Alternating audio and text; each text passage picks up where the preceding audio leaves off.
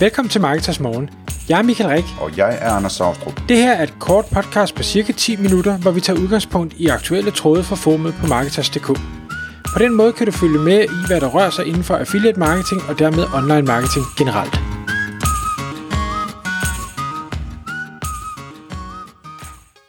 Godmorgen, Michael. Godmorgen, Anders. Nå, så er det tid til Marketers Morgen igen. Selvom det er tidligt, så skal vi i gang. Og vi skal tale om noget, der er rigtig spændende. Vi skal nemlig tale om en top 5 for fokusområder inden for SEO, altså søgemaskineoptimering, for Michael Rik i 2021. Det, er jo, det bliver ikke bedre. Øh, og Michael, det kommer så jo af både de content sites, du arbejder med, affiliate sites, de webshops, du rådgiver osv., der har du ligesom forsøgt at koge ned, hvad det er, du har allermest fokus på i 2021, når du arbejder med SEO på de her ting.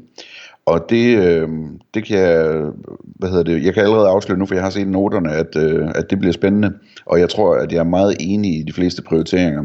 Men kan du prøve at tage os igennem det? Ja, det, det første punkt, jeg har skrevet ned, det er, øh, hvad hedder det, schema øh, markup, og, og det kan man sige, det er der ikke noget nyt i, det har vi talt om længe. Det jeg øh, bare oplever derude, det er, at øh, jeg synes, Google jo i særdeleshed er begyndt at, at øh, gøre så meget brug af den data, der findes i det her øh, markup, så det kan man simpelthen ikke øh, sidde overhørigt længere, og det har man nok ikke kunnet et stykke tid, men, men nu synes jeg i hvert fald ikke, man kan længere.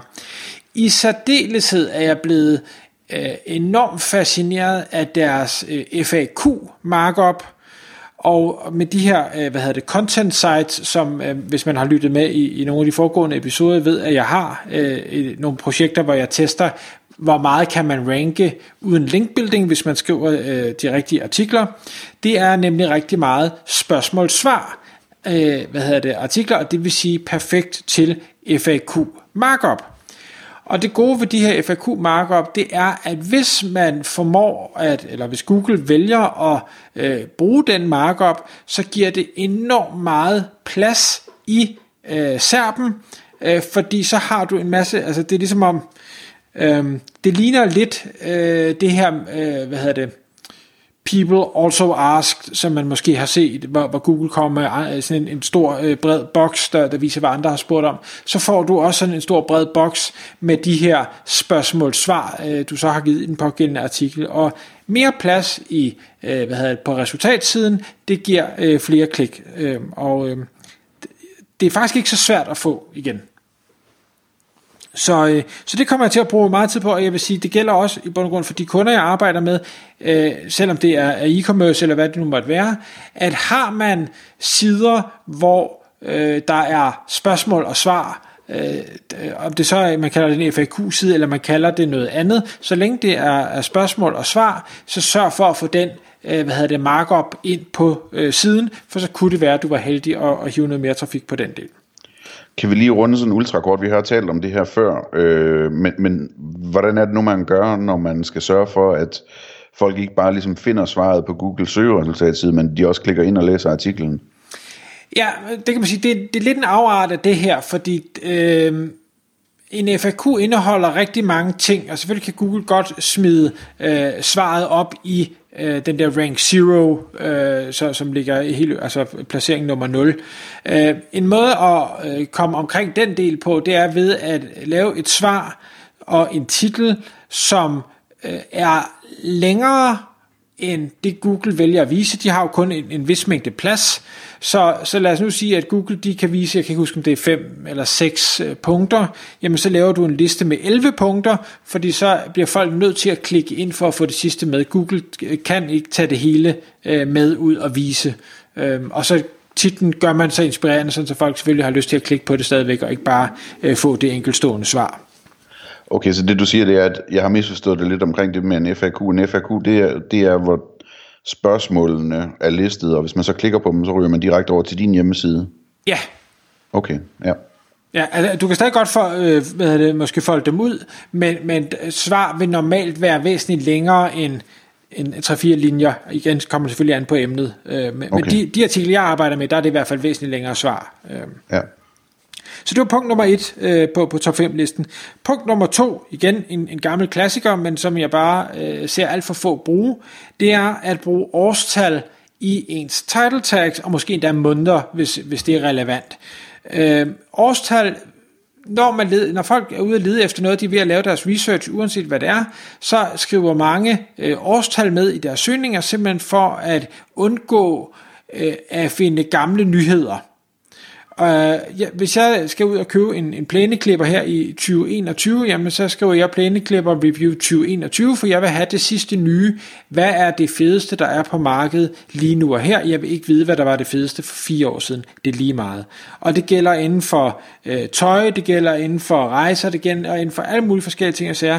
Årstal er vigtigt, og det fylder ikke ret meget. Det fylder jo kun fire tegn øh, i øh, title taggen, så, så det er næsten en no-brainer at tage det med i, i alle de title tags, hvor, hvor det handler om noget, hvor, hvor folk laver research.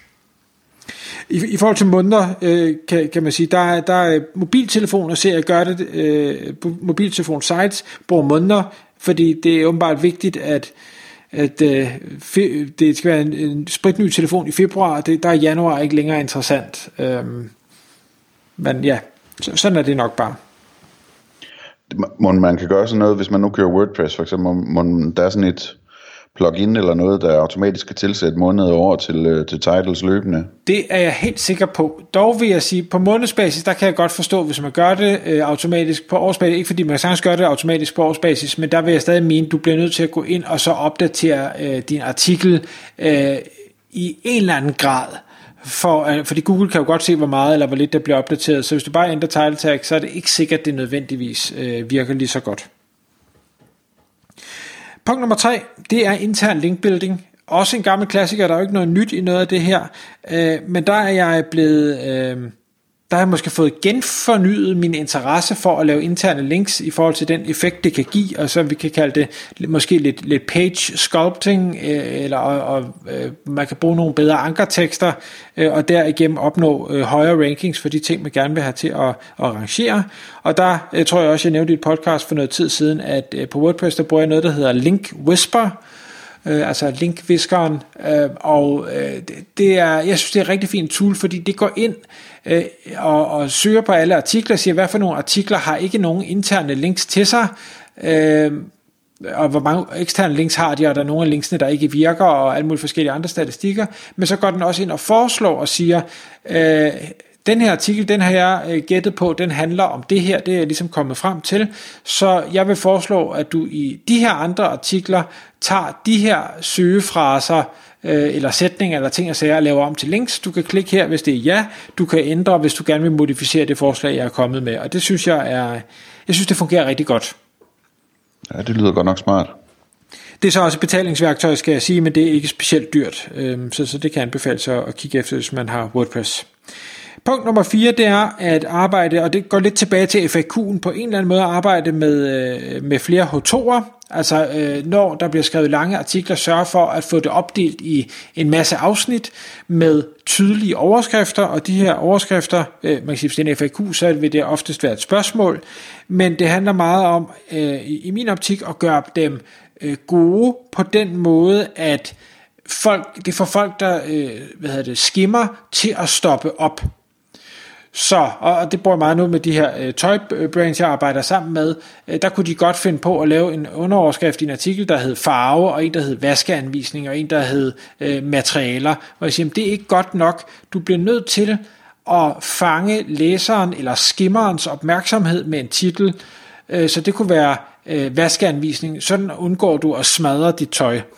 Eller altså sådan, ikke, ikke clickbait-agtigt, men, men derhen af, folk skal stoppe og læse, fordi hvis de bare skimmer, så får du ikke noget ud af det. Måske kan man sige det sådan, at H2'erne skal være lidt ligesom, øh, hvad skal man sige, ligesom en øh, undertitle tag. Altså ligesom man optimerer sin title tag, jamen, så skal H2'erne også være sådan noget, der, der kunne tiltrække et klik. Lige, lige præcis, og, og der vil jeg også anbefale, igen hvis man bruger WordPress, der, bruger, der findes mange af dem, der findes de her uh, table of content uh, Øh, plugins, der kan tage H2 og H3 og lave det til en indholdsfortegnelse, hvor du så får de her interne ankerlinks også, og som jeg tror vi også har talt om tidligere, som du kan være heldig at Google ranker, så hvis du laver dine H2 eller H3'er uh, øh, søgeordsrelateret også, samtidig med de interessante, jamen, så kan du øh, risikere, eller så kan du være heldig at få endnu mere trafik, fordi Google vælger at ranke den øh, specifikke sektion ude i serpen. Ja, det, øh, hvad hedder det, hvis ikke man har hørt om det, så skal man lige have læst op på den del. Altså Google planlægger at sende folk direkte ned på det rigtige sted på ens hjemmeside, og dermed ranke sådan nogle underområder. Så det er jo også en, del, øh, det, eller en grund til, at det her det bliver rigtig spændende. Ja. Og til dem, der ikke har Table of Content plugin, der bruger jeg det, der hedder øh, TOC TUC+, øh, og det er gratis. Sidste punkt, jeg har, og noget, som øh, måske er det, der bekymrer mig allermest her i 2021, det er, øh, hvad hedder det, jeg kalder det øh, Core øh, Web Vitals, og det er det, Google også selv kalder det, altså, øh, hvad skal vi sige, hjemmesidens øh, basistilstand eller et eller andet den stil. Altså det er noget med det er noget med hastighed, det er noget med øh, brugervenlighed, det er noget med øh, sikkert også markup. Det tror jeg også at Google ser som en en, en sundhedstegn for et site, at det er lavet ordentligt. Øh, der skal være øh, nok spacing. Øh, alting er jo mobilt i dag, så man skal kunne ramme links, man skal kunne ramme knapper øh, og alle de her forskellige ting og sager. Øh, hastighed, sindssygt vigtigt øh, og, og det vil sige brug af, af CDN eller øh, andre ting øh, er, bliver bare endnu mere øh, relevant her i 2021, noget jeg kommer til at kigge meget ind i. Og så er jeg blevet rigtig glad for Googles øh, det der hedder øh, Lighthouse Test, hvis man øh, er på en hjemmeside, bruger Chrome-browseren, trykker F12, så kan man køre sådan en Lighthouse-test, hvor du får en hel masse parametre set med Googles øjne for, hvordan din hjemmeside performer eller ikke performer, hvor det er, du skal gøre noget ved det. Og, øh, og der er begyndt at komme advarsler i Search Console omkring de her øh, Core Web Vitals. Øh, så det tror jeg, det kommer til at påvirke her til, til maj, hvor det vil sådan rigtig øh, blive rullet ud over hele verden. Tak fordi du lyttede med. Vi ville elske at få et ærligt review på iTunes. Hvis du skriver dig op til vores nyhedsbrev på marketers.dk-morgen, får du besked om nye udsendelser i din indbakke.